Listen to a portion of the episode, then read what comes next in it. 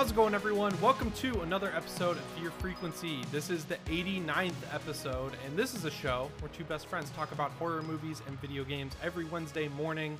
How's it going, George? Pretty good, man. How about yourself? Good. I have a lot of energy because we're recording way earlier in the day. it's like 3 o'clock here, which means it's only 6 for you. Yeah. How's your week going? You doing anything fun? No, I mean I mostly just just been working, uh, trying to trying to get in a few games here and there. I recently bought this like racial injustice pack from itch.io or itch, itch.co. It was like a big fundraising thing for um, different like obviously racial injustice um, organizations. And so they packaged like eight thousand dollars worth of games into one pack that you could pay five dollars for and get all these games. So I bought that, and I've kind of been combing through those and seeing which ones are worth playing and which ones I'm, I'm interested in. Does Itch.io have its own freaking like launcher? No, every game is DRM free, so it's just a download of each game individually. I like that. That's cool. I need to get that. Actually, I need to check if there's any games in it I don't have that I actually want to play. Because Epic Game Store is giving away a lot. If you have a PC, you'd be a fool not to have an Epic Game Store account because the caliber of games they give out are never bad, but there's so many free ones that like you should just be claiming them every week. Yeah, it was worth it for Alan Wake, Alan Wake's American Nightmare, and then I got all the Arkham games for free. they just they're giving away Ark Survival Evolved right now, which I think is an okay game. I never really played it, and then they gave away the first three Borderlands games. So that's all really cool in my opinion. I really I don't mind it. I wish they had a wish list feature and I also wish they had user reviews. That's the one thing that they're really like sorely missing. But hopefully they add that soon. Yeah, it doesn't seem too hard to to shoehorn in there. Yeah, everything's opening back up here. So, uh, I, I don't know if I should admit this, but we went to a, a bar on a Saturday. Yeah, Saturday. But it was like social distanced to the max. It's an outdoor patio type area. It's only outdoor bar, and their capacity was limited to uh, how many tables they had, and they were all really spaced out. Mm-hmm. And you couldn't you if you were at your table, you didn't have to wear a mask. But if you're going up to the bar, you had to wear a mask. So if they're taking all the proper precautions and they're forcing everyone else to, then I don't really see the problem with it, and I don't really care anymore Yeah, because, like, as we said last week, the guilt tripping over going outside, it is not a thing anymore because thousands of people were in the streets, albeit for a better reason than going to a bar. right. But the fact is unchanged, and people are like, "Oh, I was protesting with a mask on." But it's like you look at any picture, the the amount of people wearing masks is far less than the people who are not.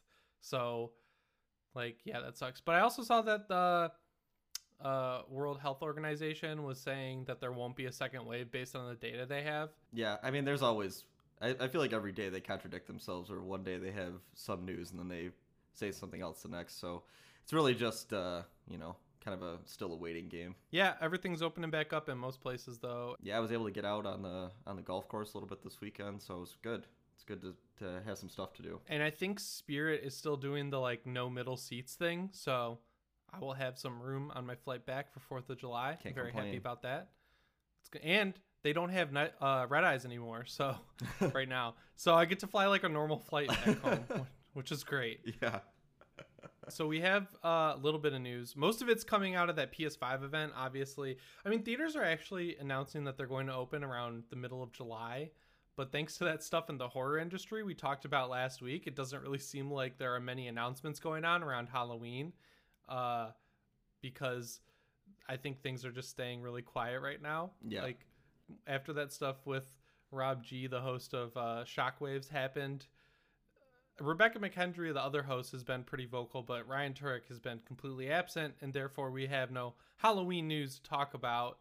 And there hasn't really been anything with Scream. I know Hellraiser has a little bit of stuff going on, but I don't think it was worth talking about. So we have a lot of video game news. The first one, biggest one, my favorite announcement is that Resident Evil 8 is official, and it's actually just called Resident Evil Village with the like VII in Village spelling out eight Roman numerals. We kind of knew everything that was coming thanks to one guy, but it was still really exciting to see it. It looks like it looks like another RE Engine Resident Evil game, which means it looks better than most games out. it did look a little cleaned up, but it's impossible to tell because most of these trailers they showed were fucking CGI uh recorded in engine pre-rendered cutscenes, which I don't understand why we're at the point where we still need that, you know? but it's easy to pull out a lot of stuff from it. Did you like the Resident Evil 8 trailer? Do you like the direction they're going in with it? Yeah, I mean, I think it's I think that kind of, you know, desolate Middle East or, you know, like uh very desolate setting like where Resident Evil 4 was set, I think is kind of one of the better settings for a Resident Evil game. Like 4 was the first one I jumped on, so I always kind of like link those two things in my mind, like that setting with this series. So I like the setting. I think there's a lot of cool, creepy imagery to it. I'm glad that like like Resident Evil 7, this one seems like it's going really hard into the like horror aspect of it, which I'm into. Um, I mean, really, the only weird thing to me was the um, the Chris Redfield stuff. Like, I'm not I'm not sure if I like how he looks, and him being just like a complete asshole in, in the trailers.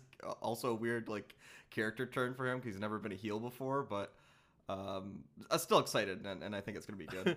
so it's it's I I know this. I know it's set in Romania because I went to Romania for two days to go on the you know remember the the nun set visit right and when they did this little video after the Resident Evil 5 or Resident Evil 8 trailer came out and it's like a expanded gameplay video and it showed the currency in the game is the same currency as Romania. So Oh, nice. that's where that village is set. And the Chris thing is bizarre because they already redesigned him and then they're listening to the vocal minority of fans on Twitter who were bitching about how he looked. They changed him slightly for the Not a Hero DLC and he looked fine. So I don't understand why Chris has to like look like this weird cross version of his older version and a human being because Yeah. they've updated every character model at this point. Even Leon, they found a guy who looks a lot like Leon but a little bit younger and used him for Resident Evil 2. Same with Claire, same with Jill. They all kind of look very similar to their actual characters, but they're more human. And Chris Redfield was a little bit more they picked a different actor for him that didn't really look like Chris Redfield. And from what I understand that's because the decision to add him into Resident Evil 7 was a like very late game decision. Mhm. and they couldn't find anyone who looked like him to play that part. But they they cleaned it up a lot for the DLC and then they just went the hard hardest possible way in the other direction that they could for this new version. And people seem to hate him just as much. So I wish Capcom like Resident Evil fans are just the worst. I'm just gonna say it. They complain about the dumbest shit. They're like, this character doesn't look like the PS1 model, and she's not wearing a tube top. So fuck this game. I'm not buying it. It's like, wh- what is wrong with you? Just accept the game that you have. And I get having an opinion where you don't like how certain characters look, but when they're sending death threats to Capcom devs, which happens all the time, and they're like acting like this series has just completely lost its way and it's never going to be the same. It's like it shouldn't be the same as it was in 1998 right because we're in 2020 better games are out. So they should have just left it alone. But now we have something that's far creepier. I like his outfit. I think the the like all black, All black. with the the pea coat that is looks really cool. It looks more casual than Chris is usually portrayed because every time we've seen him, he's basically been in fatigue, full and- stars uniform yeah. So I think that's a it's a cool look. His hair looks terrible. It's like he just combed it straight down. it's almost like they just used the Mr. X model and put a different head on it, like from the RE2 remake. yeah.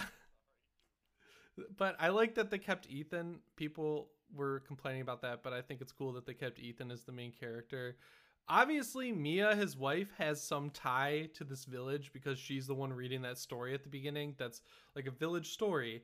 Uh, it's weird that Mia is just this this black hole of fucked up Resident Evil shit. Yeah. Like Ethan went through all this trouble to get her out of the Baker mansion, and then she comes home and she's weird as fuck, and she's like talking about all this old village and stuff. It's Yeah. like, why did you marry this girl? right, like what enticed you? She's like so evil to her core, so influenced by evil. She's basically like an Evil Dead character, and you're, and you're just hanging out with her all the time. I also think it's weird that she's the canonical good ending to Resident Evil 7 when she caused most of what happened by working with this terrible organization and you know letting the basically what was going on is they sent all the virus that they made to this Baker mansion because the kid Lucas was a psycho and they were like, "Yeah, you can experiment on your family, have fun." And she was a part of that. And then you have the opportunity to save Zoe, who's helped you the entire game and is clearly not insane or a bad person. And if you choose her, you get the quote unquote bad ending. Fuck Mia, dude. like, I don't like, yeah, she's Ethan's wife, but she's a completely different person than the person he thought he married. I, that blew my mind. I was like, because I picked, I played I beat that game before it came out, and I picked Zoe, and I got the shitty ending. it's like what? Stupid.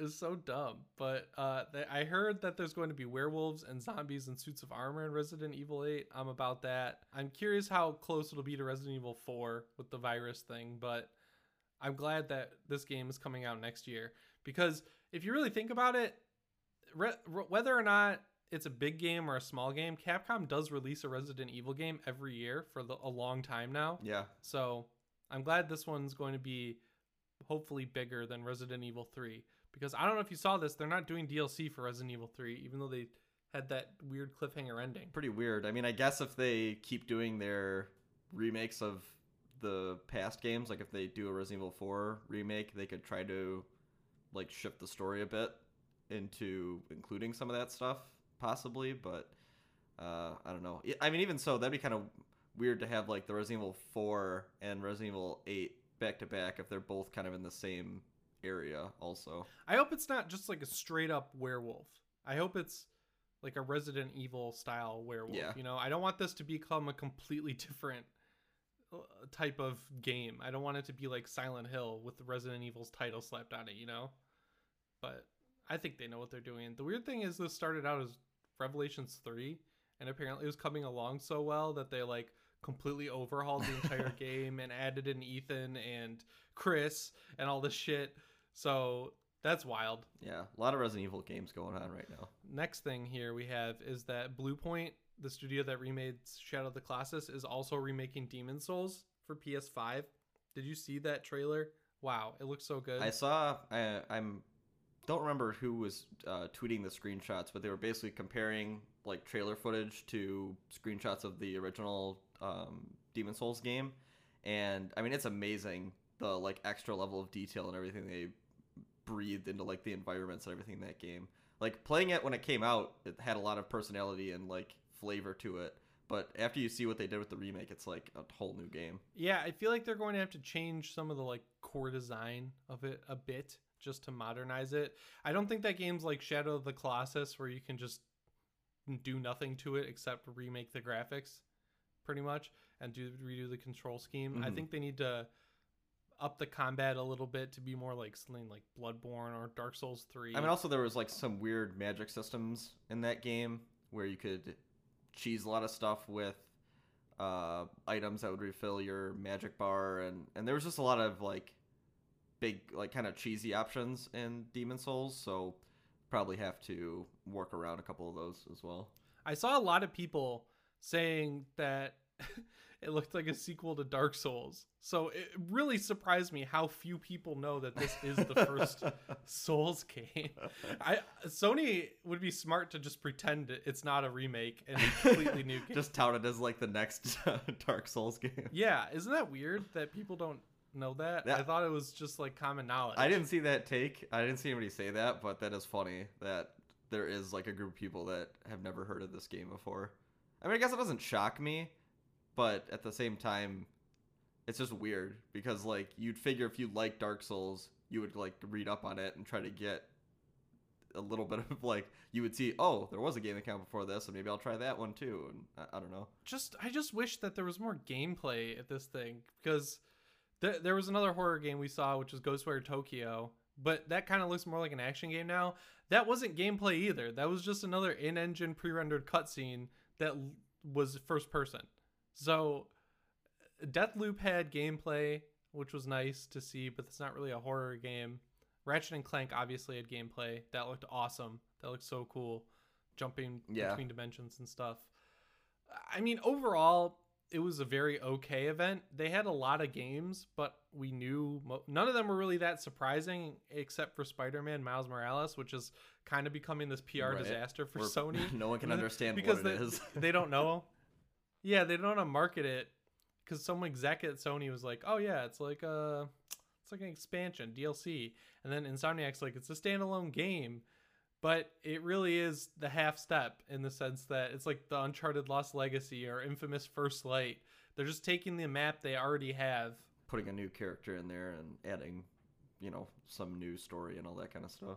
I don't know. I like Miles. I really have come around on him over the years, but if it's not going to add a lot of new types of gameplay, I'm probably not going to be too interested in it because getting through the Spider-Man DLC was not very fun. It's just that that gameplay is so it's good and it's a good like I guess influence of the Arkham series like they just one to one copied it and added web swinging and made it a little bit faster. But there needs to be more, I think. Yeah, I mean, with Miles at least, he has like a couple different powers that Peter doesn't, so they could definitely incorporate those in pretty interesting ways. But uh, that also really didn't have that much like gameplay footage, and we didn't really see anything. Like we didn't see him use like shock powers or anything that would really lead you to believe that there's like a, a massive or or even a really like you can turn invisible, so you can see that they're probably going to do that Arkham style stealth where that Spider Man already has, where you're just kind of like hanging out on lights and stuff on top of the levels, the Mhm. interiors. And you can see Miles will make that even easier because he has invisibility. But his other power, which is like shock punching, you got that already in Spider Man thanks to all the gadgets and the suit powers that Peter had. So, like, I don't know. I feel like they need to do a lot to really make this feel more next gen because that gameplay got stale by the end by the end of the main story the gameplay was stale and then doing the DLC it was like even worse. Right, the DLC was just like a really hard version of the main story. Yeah, like Spider-Man's a, gr- a great game. I think they really captured what they needed to with it, but it was a game made for people who didn't play any of the other Spider-Man games because nothing they really did was that revolutionary. If you had played any of the other ones, it was just like, oh, it's just better because it got more money. like that's pretty much what it came down to. And at least before with the Spider-Man games, they tried to put original twists on it that weren't just, well, Arkham does this, so let's Mhm. do that, you know? So, I don't know. I think that game is I love it, but I think it's very overrated. I think it's a solid like 8.5 game that gets 10s from people just because they don't play any other Spider-Man games. So they're to have to really do a lot, I think. Also, I'm curious to see if it'll be full price. Yeah, I mean, to me, it doesn't. I don't really think the like twenty dollar difference means a whole lot, and I don't know why there's like a ton of weight being put on that. But well, I guess we'll just have to see. Yeah, I mean, it was make or break for Ratchet and Clank. They charged 40 bucks for that, and that's one of the that is one of the best-selling PS4 games, not just exclusives. Like that game did incredibly well just cuz it was $40 cuz Ratchet and Clank hadn't been around for a while. I mean, especially if it is a like you were saying, like kind of the half step, like the Lost Legacy, then it should be priced accordingly. Like it should be a forty dollar game if that's what it is. Cuz Lost Legacy was 40 bucks and that was like an 8-hour game. That was really good. I'd be fine paying 40 bucks for Miles Morales. That's a good launch game though, I think for Sony because Spider-Man I think Spider-Man is the best-selling Sony exclusive. Yeah, and it was definitely it made a huge splash when it came out, so I can see a lot of people uh, latching onto that for you know their first like PlayStation Five game. I saw that on console Bethesda is making Ghostwire and Deathloop timed exclusives on PS5, which I don't really understand like what I guess actually I do understand it because Arkane hasn't had a hit since the 1st Mhm. Dishonored, uh, commercially speaking. So if Sony can take a little, or if Bethesda can take a little money up front and then get extra marketing money from Sony, and have it be considered a PlayStation exclusive to the Joe Schmo who walks into Walmart and is looking for the new Sony exclusive, you know? Right. I feel like that could be a win for them. And Ghostwire Tokyo, same situation because Evil Within 2 sold like shit. So I get I get what Bethesda's thinking. Like make our games look higher profile, get get them into the mainstream. That makes sense to me, I think. And they're they're both new IP, so it's not like the Tomb Raider situation that Microsoft put themselves in where everyone hated them. I think Microsoft once again is in a great spot to come back and stop with the hardware shit and actually show off some games. I don't know if they will because they fucked that up every single chance they've had so far. But they do have a lot of stuff they can show off that people are just writing off because they're Sony fanboys. Uh, like Halo Infinite's going to be guaranteed there. They have that new studio in Santa Monica that is made up of people from Sony Santa Monica, Naughty Dog, Sledgehammer Games. Like three of the best studios in the industry got poached big time for a Microsoft studio. And the rumor is they're working on a new Perfect Dark complete reboot from like the ground up to be like a futuristic shooter. So that seems like a win. They've got the people who made Forza Horizon and 2, 3, and 4. They're working on what everyone thinks is a new Fable game, like an open world action game. Everyone knows about that. So if they show off some of this stuff and then whatever Obsidian's working on that's big. Yeah, because I don't think the PlayStation 5 event had didn't really have like a killer app. Like there was a couple games that I were like, oh yeah, that's kind of interesting and like something I would play. But there was no game that I saw where I was like, I need to get a PlayStation 5 for this game. Yeah, like Horizon 2 was probably my favorite. But again, that was a stupid ass CGI cutscene. So like I, I don't know. It, it was an okay event. It was it was exactly what I thought it would be because Sony only makes one type of game. A third person open world action game plus Gran Turismo. That's that's like all they really have in their wheelhouse. So at least Microsoft has some diversity there between Halo and whatever. I I hope they I hope they have some good stuff because that console looks sick, but no one's gonna buy it if there's nothing to play on it, which is the problem they ran into with the Xbox One like repeatedly. That's enough video game talk. Uh, I wanted to put on here that Creepshow might be getting a third season. So season two was supposed to film in March, but it got delayed because of COVID. And season two was like supposed to come out this year. I don't know if it still is. And someone from Shudder said, although season two is on pause while we wait for it to be safe to go into production, we wanted to use that time to work on season three's scripts. So that doesn't tell me that the show is renewed.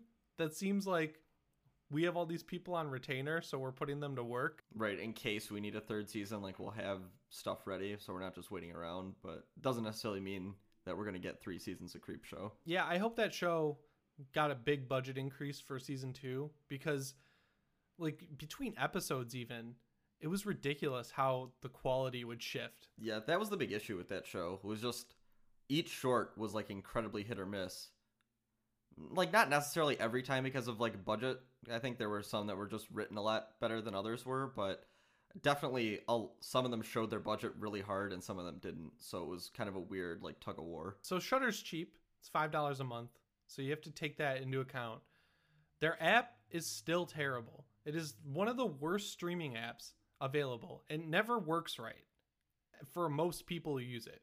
Watching Joe Bob every week, we have to refresh multiple times to get into that stream. Mm-hmm.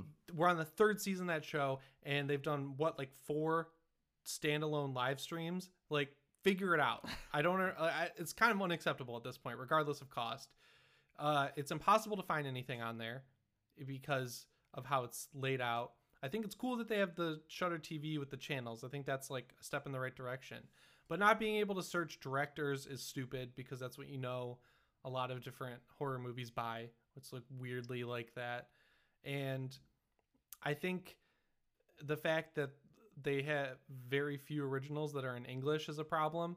Not just like disparage foreign films, but that's not selling people on your streaming service that you need to to pony up, especially when it is so cheap. It's already kind of a sort of niche to have a bunch of, you know, like indie foreign horror movies. Not necessarily something that the average person out the street's gonna jump and you know jump at the chance to pay five dollars a month to watch. Yeah, and it, if it was free and it had ads, it'd be different, but people are paying for it and they're still kind of acting like we're all in this together. Like this is a team effort. We're all part of the horror community. It's like, no, you're a product that I'm paying for.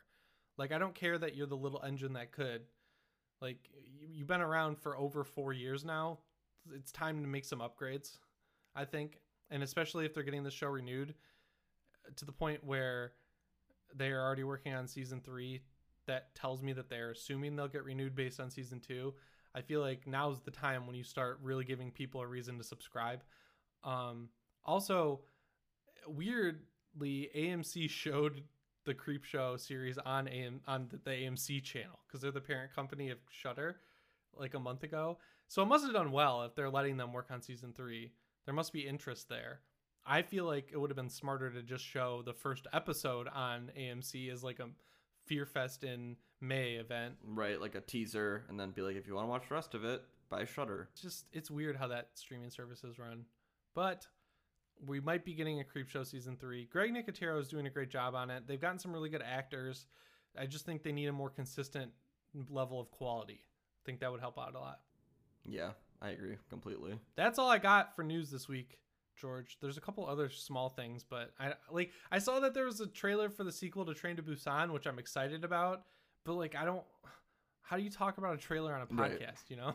I haven't seen the trailer, but I love the first one, so I, I'm happy to see more of that. Let's get into what we've been watching and playing. I played this game called The Convenience Store that I was telling you about. Yeah. yeah, you sent me a picture of it. And I mean, I looked at the screenshots I watched like a little bit of gameplay footage, and this whole game just looks cursed to me. Like there's nothing, nothing not cursed about this. I, the weird thing is, I don't know when I bought it, but I know that it came up in my queue on Steam, and I was like, "Oh, it's three dollars. I'll check this out." Uh, basically, the story can be boiled down to you work at a convenience store, a la 7-Eleven. It's a totally freestanding one, and there's like a cool little catharsis to it since you're just going through this guy's everyday life like the first night you have to make your dinner on the microwave grab your flashlight and walk to work. And it's a four night game. You work the night shift mm-hmm. obviously. And every night you have to walk to work which goes a really long way because it's not hard like it's it's kind of hard to navigate the first time you do it. You're like trying to get through this little village. But then after that you memorized how to get there. So it's like you're walking to work and then you're alone in this convenience store. It's actually a girl I put they because I couldn't remember, but it's a girl. I just remembered why. And throughout the nights, progressively weird shit happens. Like the doors open on their own, and you have to restock the shelves one night, and you go in the restock room, and it gets locked mm-hmm. behind you, and you hear like someone running around in the store, which is really creepy. And it gets way scarier than that. And there's a cool mystery that sort of unravels. It's also very inspired by The Ring, since every night this delivery man comes in and he gives you a new tape to watch at home and they're really fucking creepy even though they're like six seconds long. Right after right before we started recording i bought it um because it seems interesting to me and it's something i want to play through but it's i think it's definitely gonna scare the shit out of me to get through this. Yeah you gotta play it at night. Yeah i was gonna play it today like before we recorded but i was like it's light outside it's not the same feel at all. Yeah there's a part where you're walking to work in the rain and that's the scariest night just walking to work because it's weird. It's like off-putting. But I played it with headphones. There, there's one or two jump scares, but it's mostly just atmospherically scary. The person who made it has a new game called Missing Children that came out like four days ago, and it got a huge graphics upgrade because the graphics in uh, the convenience store they're bad, but they're not like they're not bad. They're just low poly, and there's like a found footage camera overlay over the entire thing because the theme of it is VHS tapes, and that helps a lot. And people walk really slow in it. It's just very off-putting, the whole the whole experience, but it's attractive. I mean, definitely from what I saw, it seems like like you're saying, it's like definitely not the you know most beautiful game you ever played, but like that almost like broken art style like adds something like a feeling that like this is something that you shouldn't be watching or playing. It also is one of those games where you know when you when you play a game like this, you expect to have to restart it a couple times because you get stuck in a wall or a scripting error mm. happens. That never happened in this ever. It worked totally fine, and I never was beating my head against the wall trying to figure out what to do because it's written and scripted in a way that the the most of the time the way you progress the story is just by instinctively doing what you would do. Like you hear a noise outside, you go to the CCTV computer and that'll trigger the next sequence. You know, there's no logic breaks throughout the entire thing. Like I never got stuck, which those kind of games I always get stuck. So I thought that was cool. Yeah, sounds like it's definitely worth the with your time and your three dollars. Yeah, the thing that sucks is when I tweeted about it, everyone was like, "Oh, I saw this guy play through it. I saw this guy play through it. I watched it on YouTube." It's like it's a three dollar game. Buy it. Yeah, I mean, even if you're not gonna play it yourself, give the guy the three bucks for for making it. Yeah, that's that's like the downside to let's players on YouTube. Like so many of these people, I wonder what the conversion rate is, especially on a game that you can beat in the time that these people usually make a video, you know? You could beat it in one sitting of a half hour if you really knew what you're doing. So, if I'm sitting there watching this guy play it and I see the entire thing from start to finish, I'm probably not going to go buy it. So, if you watched it on YouTube, please go give this developer $3 because I know you probably have it and you should because you like you got something out of the game, you know? Yeah, he deserves a little bit of a little bit of praise for that. A little kickback. So you watched another Shudder original, speaking of foreign films, called Warning Do Not Play. How was this? This was actually really good. So, uh, I know, shocking, but uh, it's basically I think it's a Korean horror film, and it's about this um, woman who is an aspiring like horror writer, filmmaker, and she starts having these nightmares uh, that really creep her out, and she's basically looking for like inspiration for how to write her script. And so she kind of starts asking around and she hears the rumor of uh, local um, like arts college thing. Played a movie a couple years ago and it was so scary that you know somebody in the audience had a heart attack and nobody could finish the movie because they all ran out of the theater screaming. And so she like kind of takes it upon herself to like figure out the history of this movie and see it and like try to gain inspiration from it so the protagonist is uh like very likable fun to watch. Um she has like essentially one best friend that she hangs out with for like the majority of the movie and he's also like a good companion and a interesting character. But i mean i really don't want to like spoil anything of it. Um there's like not a lot of jump scares. Um the opening scene is kind of a jump scare um but it's it's mostly kind of like the convenience store like very atmospheric and like this mystery that that is building upon itself as the movie goes on so it definitely shot really well I, it doesn't really seem like a low budget movie at all uh, interesting plot and uh, so, some pretty creepy sequences so I, I definitely recommend this cool. Is it a found footage movie?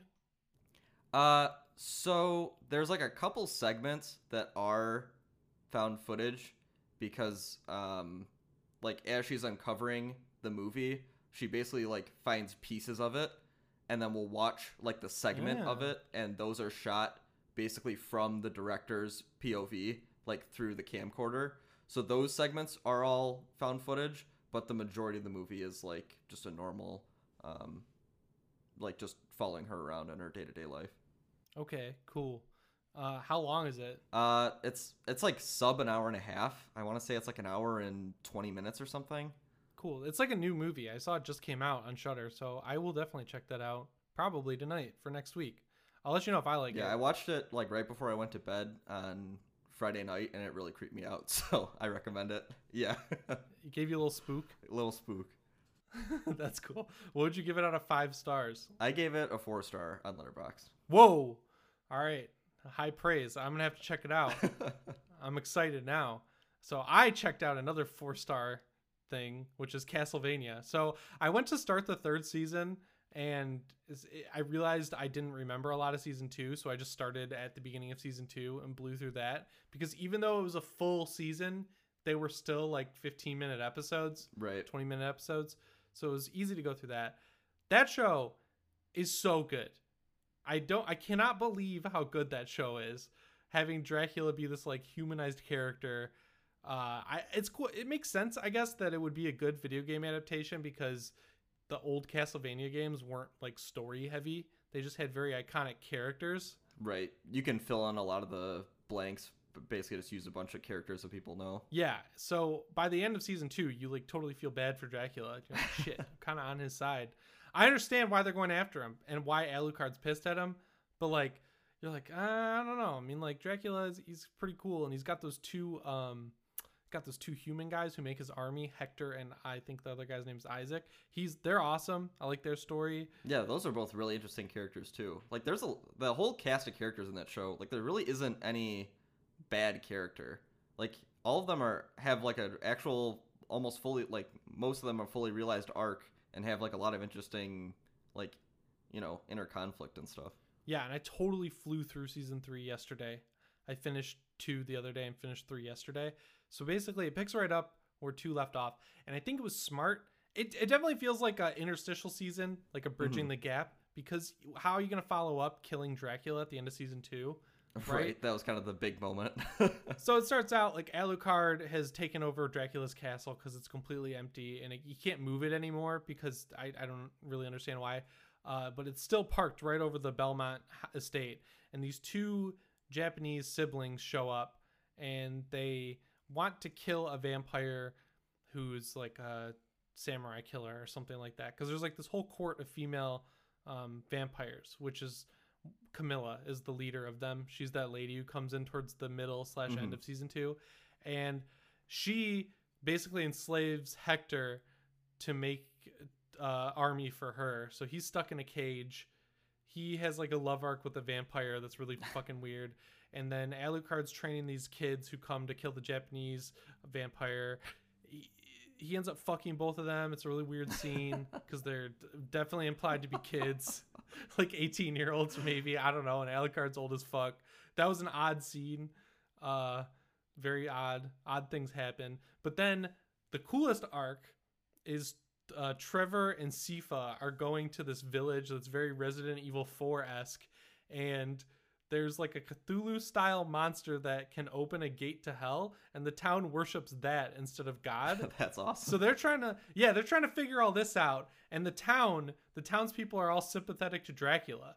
So they obviously hate Trevor and Sypha because they killed Dracula, and this town, they're all coming together to bring Dracula out of hell, and that's kind of the goal of this season, which I was really hoping for because that's how Castlevania works. Like you can't really kill Dracula, you can just put him to sleep for a while, but if it's weird, like hell and heaven in this show are places. It's like Diablo. It's not like when they're dead, they're dead. It's like there's a way, always a way to like bring a character back. yeah, you can kind of like traverse. And, you know, Hector is hanging out with Camilla, but Isaac got teleported to northern Africa by Dracula before the big war at the end of season two. So you get to kind of see a new story with him chilling in basically Egypt. Uh, he start he brings some people back to life out of hell, makes some monsters, and he's kind of talking to them, and that's where you really start to realize that, um, you know, like hell and heaven are different places, and like God is a character. Like they talk about God as if he's a person, which I think is cool. So they're really setting up an awesome season four, but there's also really cool battle moments and stuff in this season. I still think two is the best, but this comes this is better than season one. So I would go like one, Okay. three, two. Yeah, I I started Also, it's half hour episodes. half hour episodes, so they're a little bit longer. Yeah, I yeah I started this season. I think I watched the first episode or first two episodes, um, but didn't really pick it up from there. So this is definitely one I'm gonna have to go back and revisit. Yeah, it's really easy to watch because the ball just sort of gets rolling because the first season's like six episodes. It's basically as long as a movie. Season two is more episodes, but you know, they're still short. And season three is a full on season of TV. And that's where they really flesh out more of the characters. And there's like there's this weirdo who walks around the town where Trevor and Sypha are. He's trying to figure everything out. And he's got some really good humor moments. So overall, I think the budget increase really helped. They do some of that 2D, 3D type camera sweeping stuff and Mhm. towards the end of the season. So hopefully season four doesn't take as long as this one did because this one took over a year. I feel like this has got to be Netflix's most popular like animated series, other than like Avatar: Last Airbender. But like an original series, it's got to be their most popular. Definitely. The the animation's really good. Like the art, the actual drawing, like the penmanship is great, but the animation itself during some of the fight scenes can be like choppy. It does that weird thing Mhm. where it skips frames, you know? Like it'll cut down the motions to be cheaper, I'd assume. And so it can be a little hard to follow sometimes. I was hoping season 3 wouldn't have as much of that, but there's a lot of huge battles, so it's kind of hard like Trevor has a whip and that's animated very weirdly Right. because it's a whip, you know? It's it's hard to not have fluid motion for that, but they choose not to. So there's definitely room for improvement on some of the animation, but uh, overall I think it's great. And they're doing um the same team's doing um a show on Devil May Cry next. So I hope that turns out good because it's the same type of vibe. Yeah, totally. I know there was an older Devil May Cry anime. Um, I watched a little bit of that too, but that one was, was also pretty cool. But I'd, I'd be excited to see what this team does with that IP. Everyone wants someone to do Zelda. And it's Why? like- Like, it's not dark at all. Like, it's. I guess you could do like a Majora's Mask season or something, where you hit on like one of the darker or like a Twilight Princess style. Like, you could pick a darker like Link game, but really, there. I don't know. I don't think there's like as much like character depth or anything in those games as there is in some other ones. The show's written and directed by Warren Ellis, who wrote and directed Dead Space. Why the fuck Yeah, wouldn't you want. Dead Space? The guy like wrote it. It's the art style's very gory. It's very violent, and none of that lends itself to Zelda. And Nintendo would never let any of that be in a Zelda show. Like the only Zelda show you're gonna get is that old Saturday morning cartoon. There's barely a story in Zelda. like they had to make a whole damn book to map out the chronology of that series. I mean, the the whole fun of that series is you playing it. It's you exploring the world. It's not anything else. So I don't I don't get that. But if Nintendo would let them make it into a story and like change the lore like they did with Castlevania, like Konami did, I think it would be okay, but I don't think that will ever happen. that series would be far down on my list of uh, adaptation I'd want to see from this crew. I want to know what the hell's going on with Castlevania on the game side because Konami's making games again. I really want Symphony of the Night on Switch, and all they need to do is make it so that you don't go back to the title screen when you die. Yeah, that's really the only update they have to make to that game. I'm gonna restart Bloodstained because it got a few more patches since I played it that got rid of all the slowdown Mhm. that made it really hard to play. But th- that's like that's the closest you can really get to Castlevania, other than that collection. It's like one, two, three. So you have been playing Dead Space. Think speaking of it, what what made you pick that up? I mean, I, I was kind of on a kick of replaying like older games that I liked but hadn't touched in a while. Like after I beat Dishonored, I was kind of thinking like, well, what other games kind of came out around that time that you know I really enjoyed them when they came out, but like I would have a new perspective on them playing them currently. And Dead Space was one that jumped out to me because I think that at, at least the first one is like a like a modern horror game masterpiece. Like there's really not a lot to complain about in that game other than the turret level. Um, Oh yeah, that level sucks. but like that that also is kind of now that I think about it is pretty similar to like why I really latched onto Dishonored where like the world is so interesting. Like the Ishimura as a ship is so cool to explore and has so many interesting facets to it. Like not only is it this abandoned creepy ship, but there's like the indoor outdoor segments where you have to have like the air, there's a zero gravity stuff. Like there's a lot of cool gameplay twists that they put into Dead Space 1 that really like make it stand the test of time. I really like Dead Space a lot. I wish EA would bring it back. I don't see that happening. They need to do like a trilogy remaster and put that on modern consoles. But if you have an Xbox, I guess you can play it. Yeah, if you have the modern X, I'm playing it on PC, and there's like surprisingly a good amount of options. Like I was able to play it at 1440p, 144 hertz.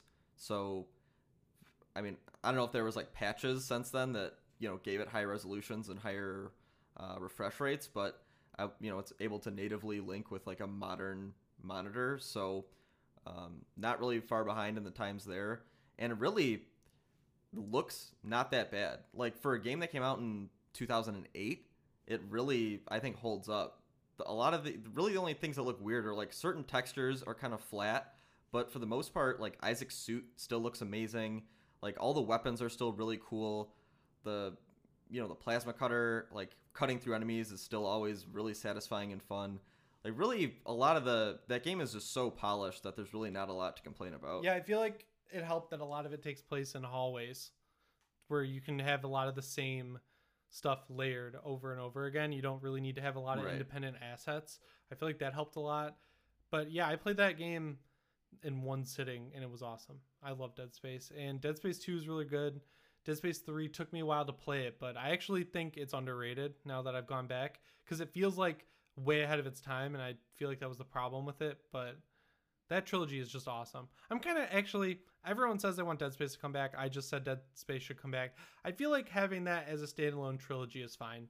it, I mean, it kind of goes through the whole like almost does the same thing like Alien did, where the first one's like you know a strong standalone horror game, second one's like kind of an action game, third one even more so action game. So I don't know. I mean, I think like it it stands tall on its own, and really the only thing I'd want to see off of it is uh like you were saying maybe a remaster of the three of them to like really update them in a in a significant way. But honestly, playing the first one that came out so long 12 years ago it's still completely playable and totally fun Yeah, I feel like the, what you could update is the character models on the necromorphs because you can see, you can kind of see how they're Right. constructed to be blown apart. You know, like you can see what's solid and what isn't on the old games, but that's really it. Right. You sort of know like if I shoot at this joint, then that arm's gonna come off, and you can kind of see, like you were saying, how they're put together. But really, I mean, in combat, like when you're actually actively moving around the world and fighting the enemies, you, you don't really notice that too bad. If anyone wants to play Dead Space, it's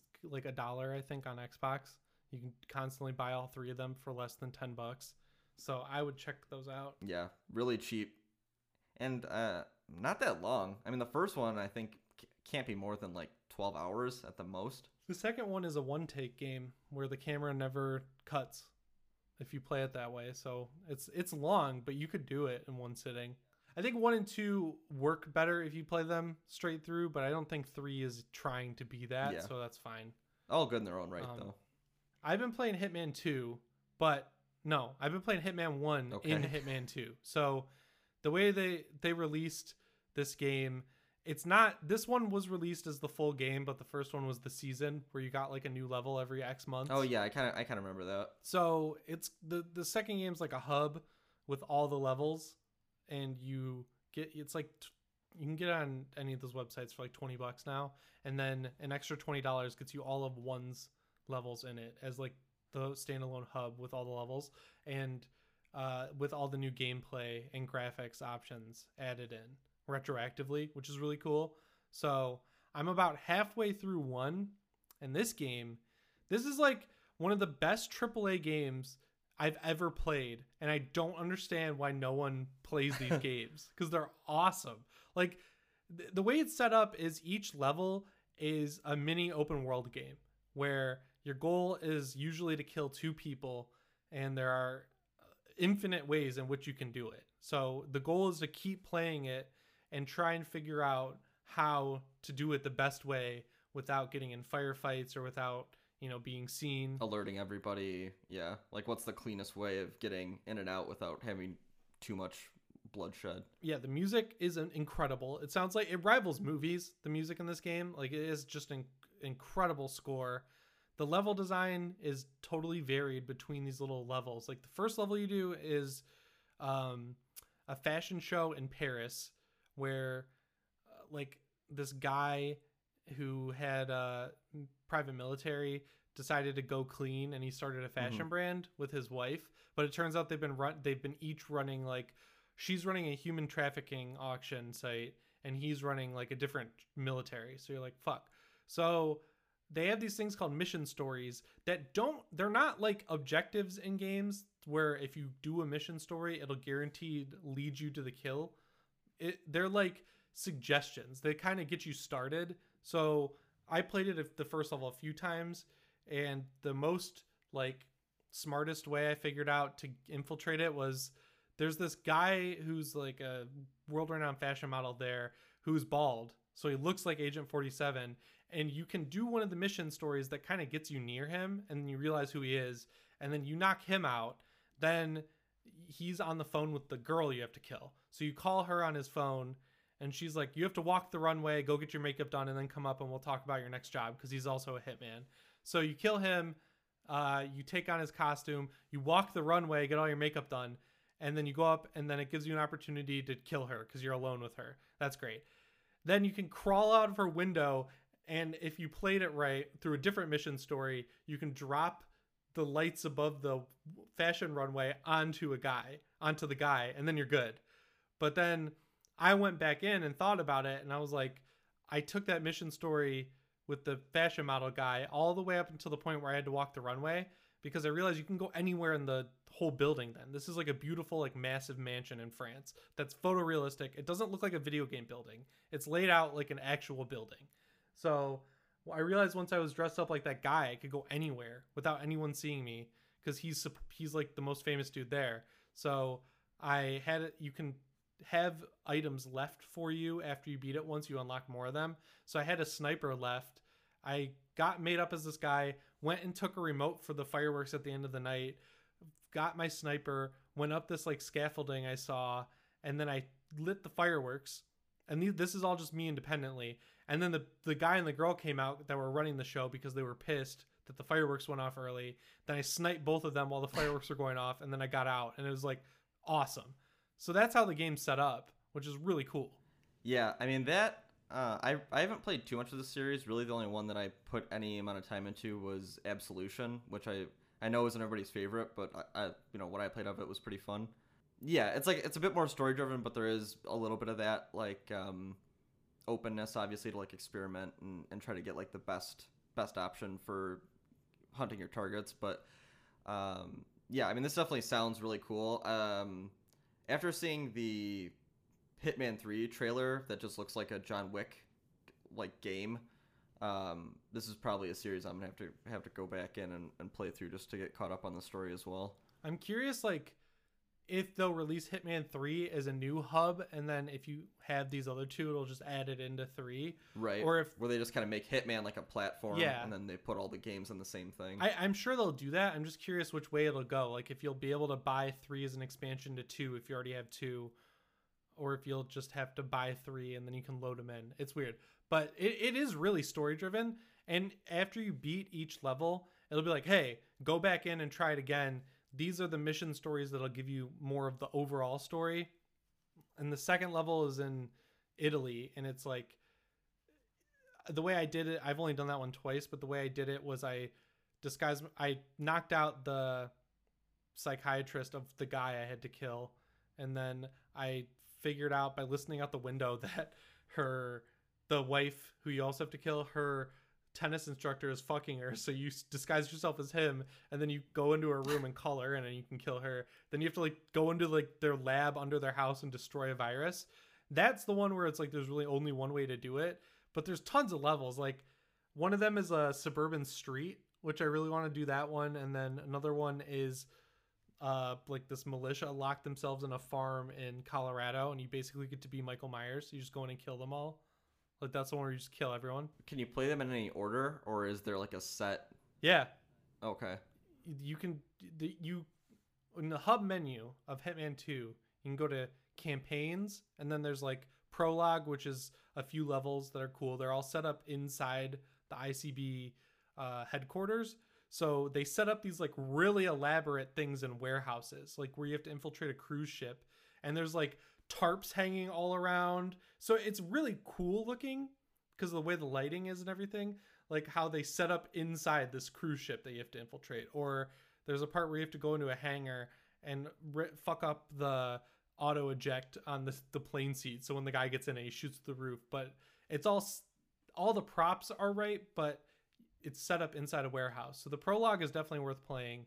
And then after that you have this hub where you can do campaigns and you can click into the campaigns and do them in order and watch the every time you beat a level you get a new like highly produced cutscene which look they look like movies. They're so well done. Or you can just go into levels and just jump into any of them any way you want. It's, it's really well made. I, I can't i just can't believe it's not bigger. It feels like a first party game. It's so big and just well made Yeah, and I haven't really, like you were saying, I don't know like a ton of people that really sing the praises of these games. So yeah i'm the first i played it a bunch and got a little frustrated with it just because it's overwhelming when you first get into it but once you finish that Paris level the first time, and then you go back in, and the pressure's off, and you can kind of just walk around and figure out what you're trying to do. That's when I, it really clicked with me. It just took a minute. Yeah, and I mean that's kind of like a Sophie's Choice, right? Where it's like, you know, having all that variety is like kind of a double-edged sword. Yeah, and I do like that it doesn't tell you, it doesn't give you objectives. Like you don't have a quest list. There's just like a bunch of mission stories, and you can follow them, but you can also miss them. Like you can miss completely miss the guy who's the fashion model if you take too long. So there's like a time element to it. So you kind of have to figure out the layout of the map. It's like a big puzzle, just figuring out what who's doing what at what times, and you could even run in and just murder the people and run out. Like the shooting's good enough where you could do that. So it Mhm. supports whatever playstyle people want to play do. style is, right? Yeah, and it's it's just so much content. If you buy the game for like 20 bucks, then you just pay 20 more for the Hitman 1 stuff. That's like two full games with all their DLC. Yeah, for forty bucks, can't complain about that. Yeah, so I'm going to beat that, I think. I'm trying to do that. So the last thing on here you have is Chaos. Charles Manson, the CIA, and the secret history of the 60s. What's this all about? Uh, so this is a book that I just started reading last week. Um, it was written by Tom O'Neill, who was a former Hollywood reporter that basically got an assignment to interview a couple people related to uh, the Manson murders and see. He was he was supposed to write basically a piece that was like, how did uh, Charles Manson like affect Hollywood and like change the scape, but really ended up like diving into it and finding all these uh, inconsistencies with like Helter Skelter and the reported history of what happened. And it be- it went from like a three month project to 20 years of his life researching and interviewing people and basically finding out all that this stuff in uh, Helter Skelter is bullshit.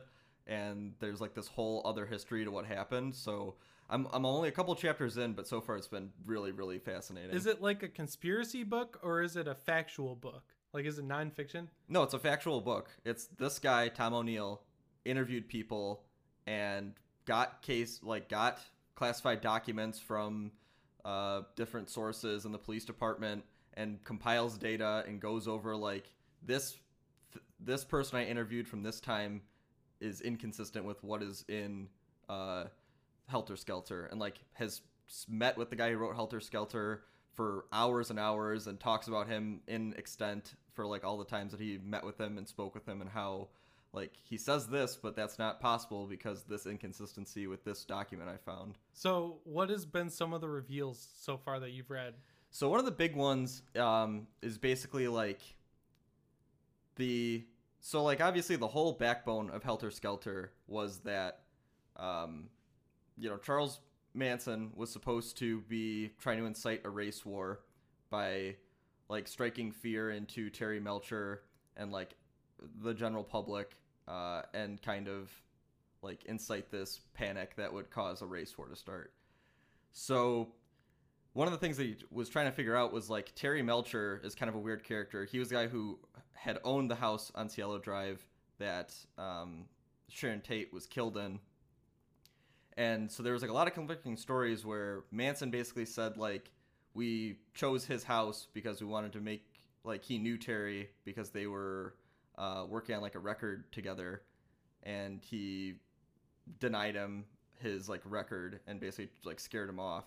But Terry was like, I wasn't actually really that scared of him, and there's like multiple reports of him hanging out with the Manson family after the murders happened at the Tate house, where he was actually visiting the Manson family when they were hanging out in Death Valley, and was like, you know, banging a bunch of the Manson girls, and was hanging out with Manson all the time, and the conflicting reports are basically like, you know, he.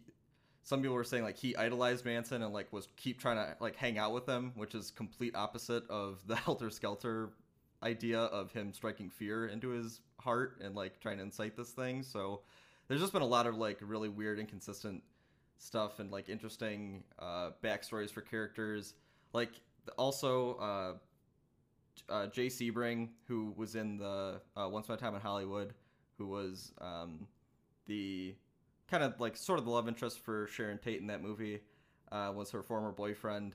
there's like all these connections he has with uh, Cuba and the mafia that were like also trying to hunt him down for for different things. So there's just a lot of like really weird backstory stuff that you wouldn't wouldn't think about or uh, characters that were like pretty prevalent in the the whole scene that like were never really brought up in Helter Skelter. So there's a lot of backstory there that you get from reading this. That's cool. How did you find out about it? Um, Tom O'Neill was on Joe Rogan's podcast probably like a month or so ago and kind of talked about like some of the broader stroke things and like stuff that he was like stumbled upon in his findings. So uh, it's like a t- two and a half hour podcast. So if you're interested, um, watch that, and then you'll probably want to buy the book because that's what I did.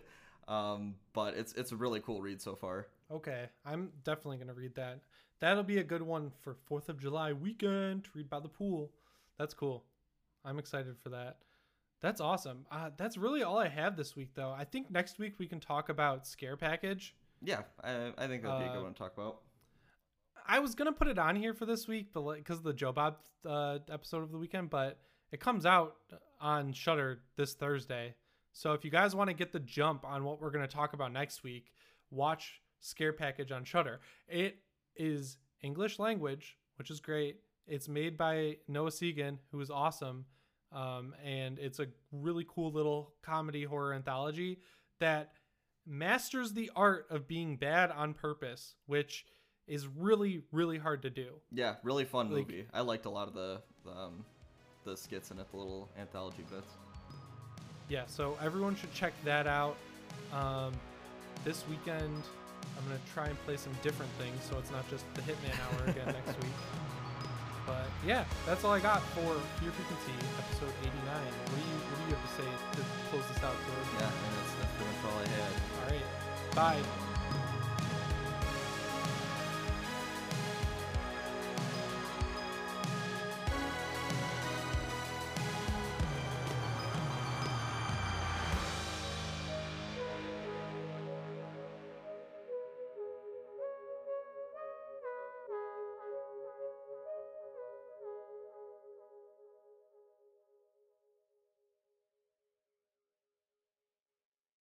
Did you like the Resident Evil 8 trailer? Do you like the direction they're going in with it? Yeah, I mean, I think it's, I think that kind of, you know, very desolate setting like where Resident Evil 4 was set, I think is kind of one of the better settings for a Resident Evil game. Like 4 was the first one I jumped on, so I always kind of like link those two things in my mind, like that setting with this series. The Chris thing is bizarre because they already redesigned him and then they're listening to the vocal minority of fans on Twitter who were bitching about how he looked. They changed him slightly for the Not a Hero DLC and he looked fine.